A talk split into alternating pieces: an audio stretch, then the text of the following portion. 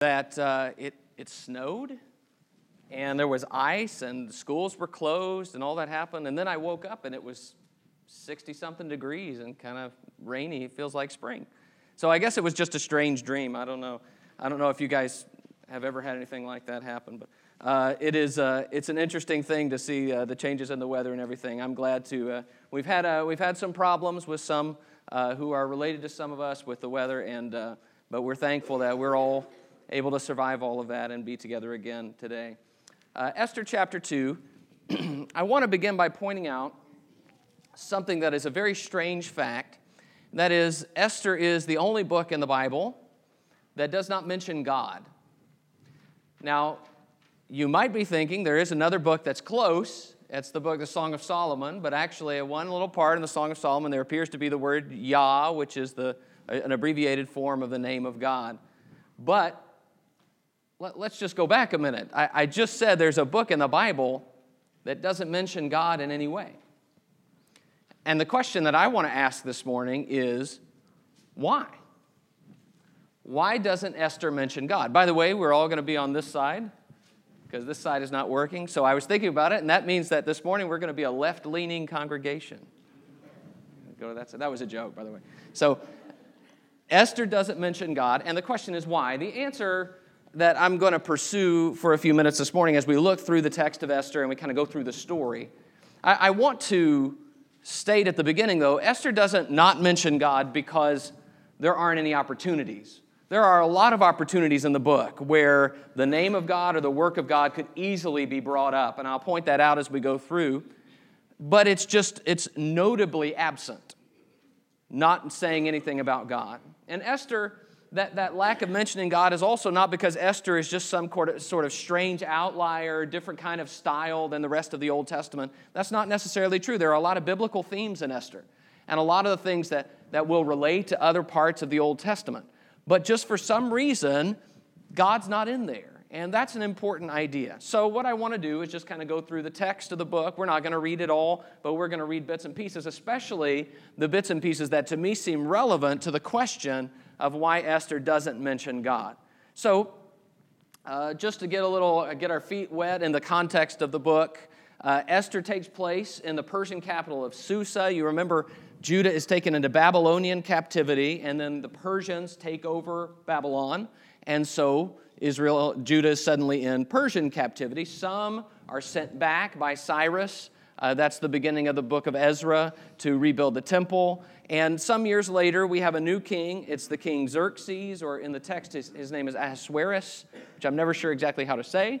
Uh, and he is going to be sort of the main king figure in, in Esther. But the story follows a Jew named Mordecai and his niece, Esther. And Esther is going to reach an elevated place in the kingdom, and we're going to talk about what happens after she does that. So uh, the book begins in chapter one with the king having a party, and he calls his wife so that basically he and all his noble friends can gawk at her, and she doesn't come. She says no. And so then they have this big cabinet meeting where they decide, what are we going to do? The king's wife told him no.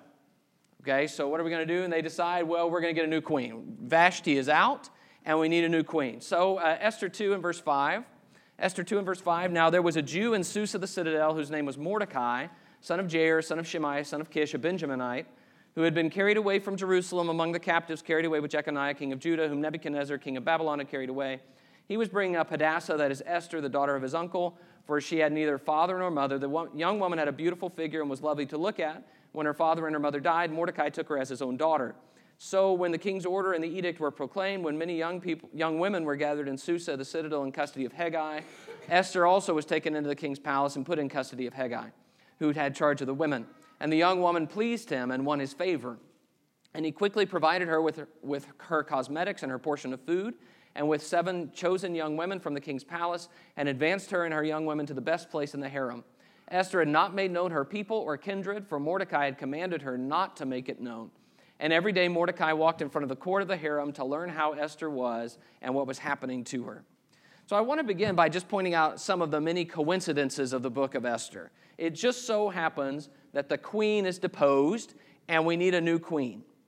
And at that time, there just happens to be, just happens, just coincidentally, Esther is there in the right place at the right time. She happens to be a beautiful woman. She happens to be of the right age to be someone that the king would be interested in. She happens to have a wise uncle who tells her, don't mention that you're a Jew.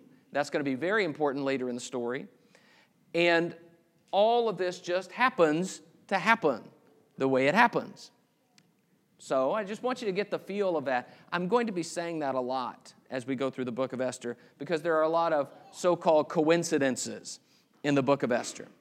In verse fifteen, Esther two, verse fifteen, it says, when the term came for Esther, the daughter of Abihail, the uncle of Mordecai, who had taken her as his own daughter to go into the king, she asked for nothing except what Hegai, the king's eunuch, who had charge of the women, advised. Now Esther was winning favor in the eyes of all who saw her. And when Esther was taken to King Ahasuerus into his royal palace in the tenth month, which is the month of Tebeth, in the seventh year of his reign, the king loved Esther more than all the women, and she won grace and favor in his sight more than all the virgins, so that he set her royal, set the royal crown on her head and made her queen instead of Vashti. So Esther is winning favor in the eyes of all around her. She won grace and favor in the eyes of the king. Does that sound familiar to you? It should sound familiar to you, because it is almost exactly the wording that is used of Joseph when Joseph goes down to Egypt and he begins to gain favor in the eyes of Potiphar. Okay, it says in Genesis thirty-nine, verse three, his master saw that the Lord was with him and that the Lord caused all that he did to succeed in his hand. So Joseph found favor in his sight and attended him. He made him overseer of his house and put him in charge of all that he had. Notice the difference, though. What, what's mentioned in Joseph's account that's not mentioned in Esther? The Lord. The Lord was with him. But see, we don't see anything like that in Esther. Instead, it's just everybody loves Esther. Esther's getting favor in everyone's eyes, favor in the eye of the, the eunuch who's over the harem, favor in the eye of the king, and, and over and over again. Well, well, it just so happens that she happens to be the one who is named queen. Something else just so happens, by the way, in the beginning of the story, verse twenty-one of chapter two. Chapter two, verse twenty-one, in those days, as Mordecai was sitting at the king's gate, Bigthan and Teresh, two of the king's eunuchs who guarded the threshold, became angry and sought to lay hands on King Ahasuerus. And this came to the knowledge of Mordecai, and he told it to Queen Esther. And Esther told the king in the name of Mordecai. When the affair was investigated and found to be so, then both men were hanged on the gallows, and it was recorded in the book of the Chronicles in the presence of the king. I want you to notice that language in verse twenty-two, this came to the knowledge of Mordecai. Isn't that an interesting phrase? It just came to the, we don't even know where it came from. We don't know if somebody told him. We don't know if he overheard it. But that's not really important. What's important is, well, Mordecai learned something that's going to be really important later on. So stick that in your mind. That's going to come back up later on. All right, chapter three, we meet our villain. By the way, poor Tuck. Uh, Tuck asked me, what, what am I going to preach about in this, this session? Because he wanted to lead songs that related to it. And I said, Esther. Okay, and so he he led all the Esther songs in our book this morning. Um, I, I told him there had to be one about that wicked Haman, uh, but we just don't seem to sing about that. Not sure why. And uh, but here is here is our villain introduced to us, Esther three and verse one. After these things, King Ahasuerus promoted Haman the Agagite, the son of Hammedatha, and advanced him and set him on his, set his throne above all the officials who were with him. And all the king's servants who were at the king's gate bowed down and paid homage to Haman, for the king had so commanded concerning him. But Mordecai did not bow down or pay homage. Then the king's servants who were at the king's gate said to Mordecai, why do you transgress the king's command? And when they spoke to him day after day that he would not listen to them, they told Haman in order to see whether Mordecai's words would stand, for he had told them that he was a Jew. And when Haman saw that Mordecai did not bow down or pay homage to him, Haman was filled with fury, but he disdained to lay hands on Mordecai alone. So, as they had made known to him the people of Mordecai, Haman sought to destroy all the Jews, the people of Mordecai, throughout the whole kingdom of Ahasuerus. So Haman is a guy, as we'll learn, who has an ego as big as it could possibly be. And he decides that if this guy is not going to bow down to him, then he's just going to not just kill him, but destroy all his people. I want you to notice, though, there's something important here in how this conversation unfolds, because it says in verse two that, that Haman would not bow down or pay, I mean, Mordecai would not bow down or pay homage. And so they ask him in verse three, why not? But we don't get Haman, uh, Mordecai's answer. We don't get it. All we see in verse four is that he told them that he was a Jew. Okay? So how do you think that conversation went? Mordecai, why won't you bow down? I'm a Jew. And? Okay, well, what, what does that imply? It implies, because I'm a Jew, I bow down only to God. But you notice that's not mentioned in the text. There's nothing there about it would be some kind of violation of my God. I'm not going to bow down. Nothing like that. No, instead, it just says he said he was a Jew, as if that has special significance. So, again, we have a, a place where God could be mentioned, and he's not. So I, I want you to keep adding these up, because it seems notable to me that God is not mentioned when he very well could be. Uh, verse eight of chapter three, Haman goes before the king. Haman says to King Ahasuerus, "There's a certain people scattered abroad, dispersed among the peoples in all the provinces of your kingdom. The, their laws are different from those of every other people, and they do not keep the king's laws, so that it is not the king's, to the king's profit to tolerate them." So he convinces the king to um, finance the extermination of the Jewish people. But I want you to notice Haman's argument is they're different. How are they different? How are the Jews different from all other peoples? Why are their laws so different? There's a reason. It has to do with God. It has to do with their worship of one God and the laws that that God has given them. But again, that's not mentioned. It's not specific here in Haman's denunciation of Mordecai. So, chapter four, after this edict to exterminate the Jews is known, and you've got to remember, if we're reading this as Jews, this is a terrifying thing. We're already a people who are captive in a foreign land, and now the most powerful people in the world have said, we're going to kill all the Jews. So, this is a proper response, chapter four and verse one. When Mordecai learned all that had been done, Mordecai tore his clothes and put on sackcloth and ashes and went out into the midst of the city, and he cried out with a loud and bitter cry. He went up to the entrance of the king's gate, for no one was allowed to enter the king's gate clothed in sackcloth. And in every province, wherever the king's command and his decree reached, there was great mourning among the Jews, with fasting and weeping and lamenting, and many of them lay in sackcloth and ashes. So Mordecai and the other Jews, they do what is a typical Jewish mourning. Okay, they t- put on sackcloth and ashes, and they weep and lament, and they fast. They fast. Notice, though, what, what's missing from the typical Jewish lament? There is no prayer. Because if we talk about prayer, we're talking about God. Okay, so that is studiously omitted in the text. We're not going to talk about prayer. In fact, I want you to notice that in chapter four. This is the crisis moment of the book, chapter four. And in that crisis moment, it is specifically said, specifically omitted, that they did not pray, even though they need God's help and they're reaching out to God. But again, why would, why would they fast? Fasting is the idea of abstaining from something in order to appeal to God in the Old Testament. And you don't have any reference to God. Instead, they just fast as if somehow this is uh, an expression of grief instead of an expression of, of uh, reaching out to God. Chapter uh, four and verse eight, uh, Mordecai begins to talk to Esther and give Esther the information, as Esther is now queen, of course. Chapter four and verse eight, Mordecai also gave him a copy of the written decree issued in Susa for their destruction, that he might show it to Esther and explain it to her and command her to go to the king to beg his favor and plead with him on behalf of her people. And Hathach went and told Esther what Mordecai had said. Then Esther spoke to Hathach and commanded him to go to Mordecai and say, "All the king's servants and the people of the king's provinces know that if any man or woman goes to the king inside the inner court without being called, there is but one law, to be put to death, except the one to whom the king holds out the golden scepter so that he may live. But as for me, I have not been called to come into the king these thirty days. So here's what's happening. Mordecai says, well, the only hope we have is we have somebody who knows the king, and he, she has favor in the sight of the king and everybody. So let's ask her to go into the king and talk to him. And Esther says, uh, there's a problem, which is if you go to the king when he hasn't called you, you die, unless the king happens to pardon you. But the king hasn't called for me for a month. So she is saying, uh, this is not going to work. It's not like I'm just sitting here next to the king and say, hey, look at this letter I got. It's something instead that's going to risk my life if I do that. Now, Esther then needs some kind of intervention. Hmm. Wonder what that typically would be in the Bible. Any ideas? Maybe God, right? Somebody who would help this situation improve. So Mordecai doesn't seem very sympathetic to Esther's concern, if you ask me. Look at verse twelve. Uh, they told Mordecai what Esther had said, and Mordecai told them to reply to Esther, "Do not think to yourself that in the king's palace you will escape any more than all the other Jews." So remember that. Uh, Esther is in the king's palace, but nobody knows she's a Jew. So he's saying, don't think you're going to escape just because nobody knows. Verse fourteen, For if you keep silent at this time, relief and deliverance will rise for the Jews from another place, but you and your father's house will perish. And who knows whether you have not come to the kingdom for such a time as this."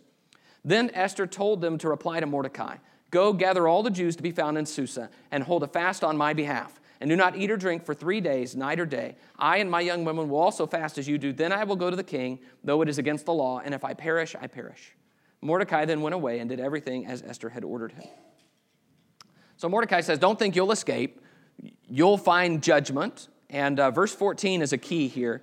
For if you keep silent at this time, relief and deliverance will rise from the Jew, for the Jews from another place, but you and your father's house will perish. So Mordecai is confident. Number one, if you let God's people die, or if you let the Jews die, then something bad's going to happen to you. And something good is going to happen to them. Relief and deliverance will arise from another place. You see how vague that is? Somehow, something's going to work out so that God's people are spared. I'm sorry, the Jews are spared. You know, it's almost as if we're cutting out the God part deliberately. But it's clear that Mordecai believes there is some force or power that's going to bring justice. And he's going to save. And he's going to judge those who are unwilling to help those who are in desperate need. So you and your father's house will perish. So Esther makes a decision, and she asks for all the Jews to fast, okay? Now, if there is no God, and they're all just on their own, what good is fasting going to do? Oh, it's going to make them a little skinnier. That's about it.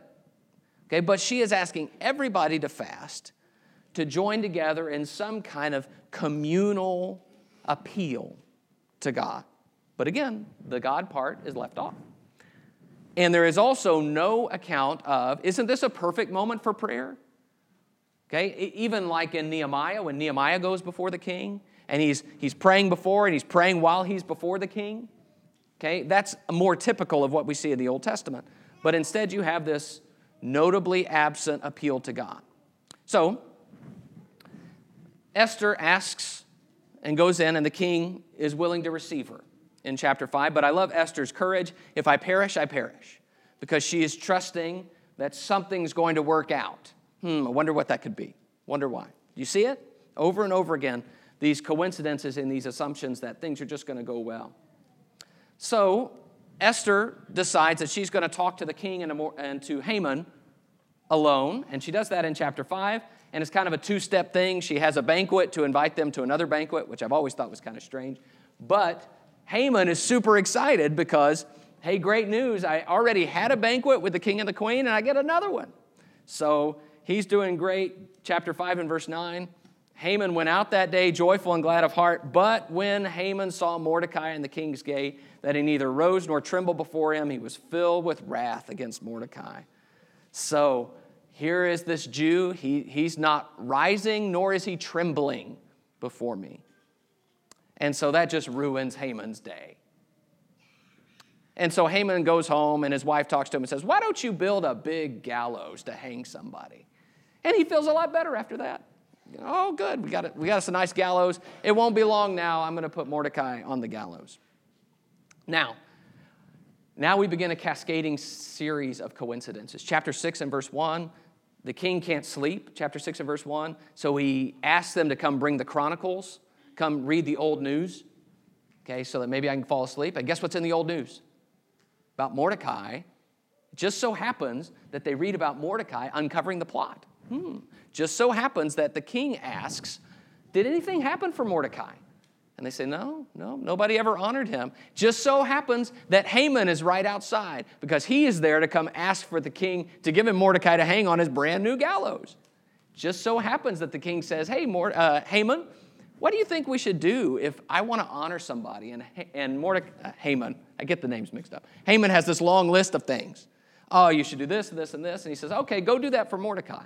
And so Haman has to walk around the city praising Mordecai. Okay, remember, this is the guy he wanted to kill. And so he goes home ashamed. And I want you to notice one thing that is said here in chapter six and verse thirteen. Haman told his wife Zeresh and all his friends everything that had happened to him. Then his wise men and his wife Zeresh said to him, if Mordecai, before whom you have begun to fall, is of the Jewish people, you will not overcome him, but will surely fall before him. Wonder why? Is there some innate power in being Jewish? No, there's a hint here that there's something special about these people. They don't keep the laws, they don't bow, and yet they seem to be protected. And if you try to go after them, it doesn't go well for you. Relief and deliverance arises from a different source. So, chapter seven, uh, Esther has this second banquet with uh, the king and with Haman, and she reveals that Haman is the source of this conspiracy to destroy the Jews. And the king is angry, and it just so happens that the king is so angry he goes outside, and Haman begins to beg for his life from the queen, from Esther. And it the king walks back in in one of those looks worse than it really is situations, and he thinks that, the, that Haman is assaulting Queen Esther. And so immediately the bag goes over his head. They take him out to the gallows. He prepares for Haman and I'm prepared for Mordecai. And Haman is killed on his own gallows. So there's a, there's a bitter irony there for Haman. Now that, that would be the end of the story, except there's still this edict out there that the Jews are all going to be annihilated. And so uh, there is uh, a turn now where Mordecai has favor in the eyes of the king. Chapter eight and verse fifteen. Chapter eight and verse fifteen, and Mordecai went out from the presence of the king in royal robes of blue and white with a great golden crown and a robe of fine linen and purple. And the city of Susa shouted and rejoiced. The Jews had light and gladness and joy and honor. And in every province and in every city, wherever the king's command and his edict reached, there was gladness and joy among the Jews, a feast and a holiday, and many from the peoples of the country declared themselves Jews, for fear of the Jews had fallen on them. Chapter nine, verse one, now in the twelfth month, which is in the month of Adar, and the thirteenth day of the same, when the king's command and edict were about to be carried out, on the very day when the enemies of the Jews hoped to gain the mastery over them, the reverse occurred. The Jews gained mastery over those who hated them. So the tables turn, and the question is left there hanging, who turned the tables? And so, the Jews did get relief and deliverance. And it happened through Esther and through what, according to the text, appears to be a series of coincidences. So they celebrate a feast, and they inaugurate the feast of Purim, or Purim, uh, here in the book of Esther. And it's a, the story about how they were delivered from this opposition from the king of Persia. So, I do believe there's a lot to learn from the book of Esther. I believe there's something here about what we do when we reach the limits of our control and our power, because they certainly did. There were things that were beyond their control. Uh, how do people of faith respond to adversity? You see a lot of that, uh, and opposition, especially hostile opposition uh, from Mordecai, from Haman. Uh, it, it impresses me with the question, how many unique single things have to go right before I can receive a blessing? Like how many things go into a blessing? It's really unique in that way. But I asked the question, why doesn't Esther mention God? And here is the answer, that's the best I can do. Okay, so this is the best I can do. If you don't agree, that's okay. You can come teach about why you think Esther doesn't mention God. But not right now, because we only have six minutes. I believe Esther emphasizes God by understatement. There are so many things in the text that point to God or imply God. How many coincidences could there possibly be? Because this is a whole lot of coincidences. Things that just had to be just so.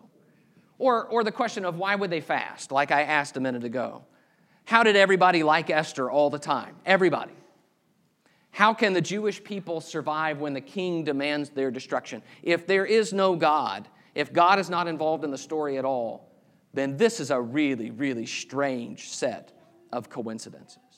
So the word that we use to describe this, where God is emphasized by not being emphasized, is the word providence, which I like to think of as God at work without signing his work. God doesn't tell us, I did that. That's different when God says, I was behind that. But when God does work and yet doesn't declare that was me. So I think that's one of the reasons the book of Esther feels particularly helpful to me, because in the book of Esther you don't have the direct signs. You don't have God speaking through a burning bush. You don't have the miracles that we see in other parts of the Bible. In fact, you don't have a word from God at all in the book of Esther. No prophets, nothing like that.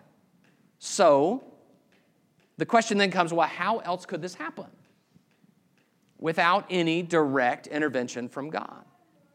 And what I really want us to see from this is that just because God's not mentioned doesn't mean God's not at work.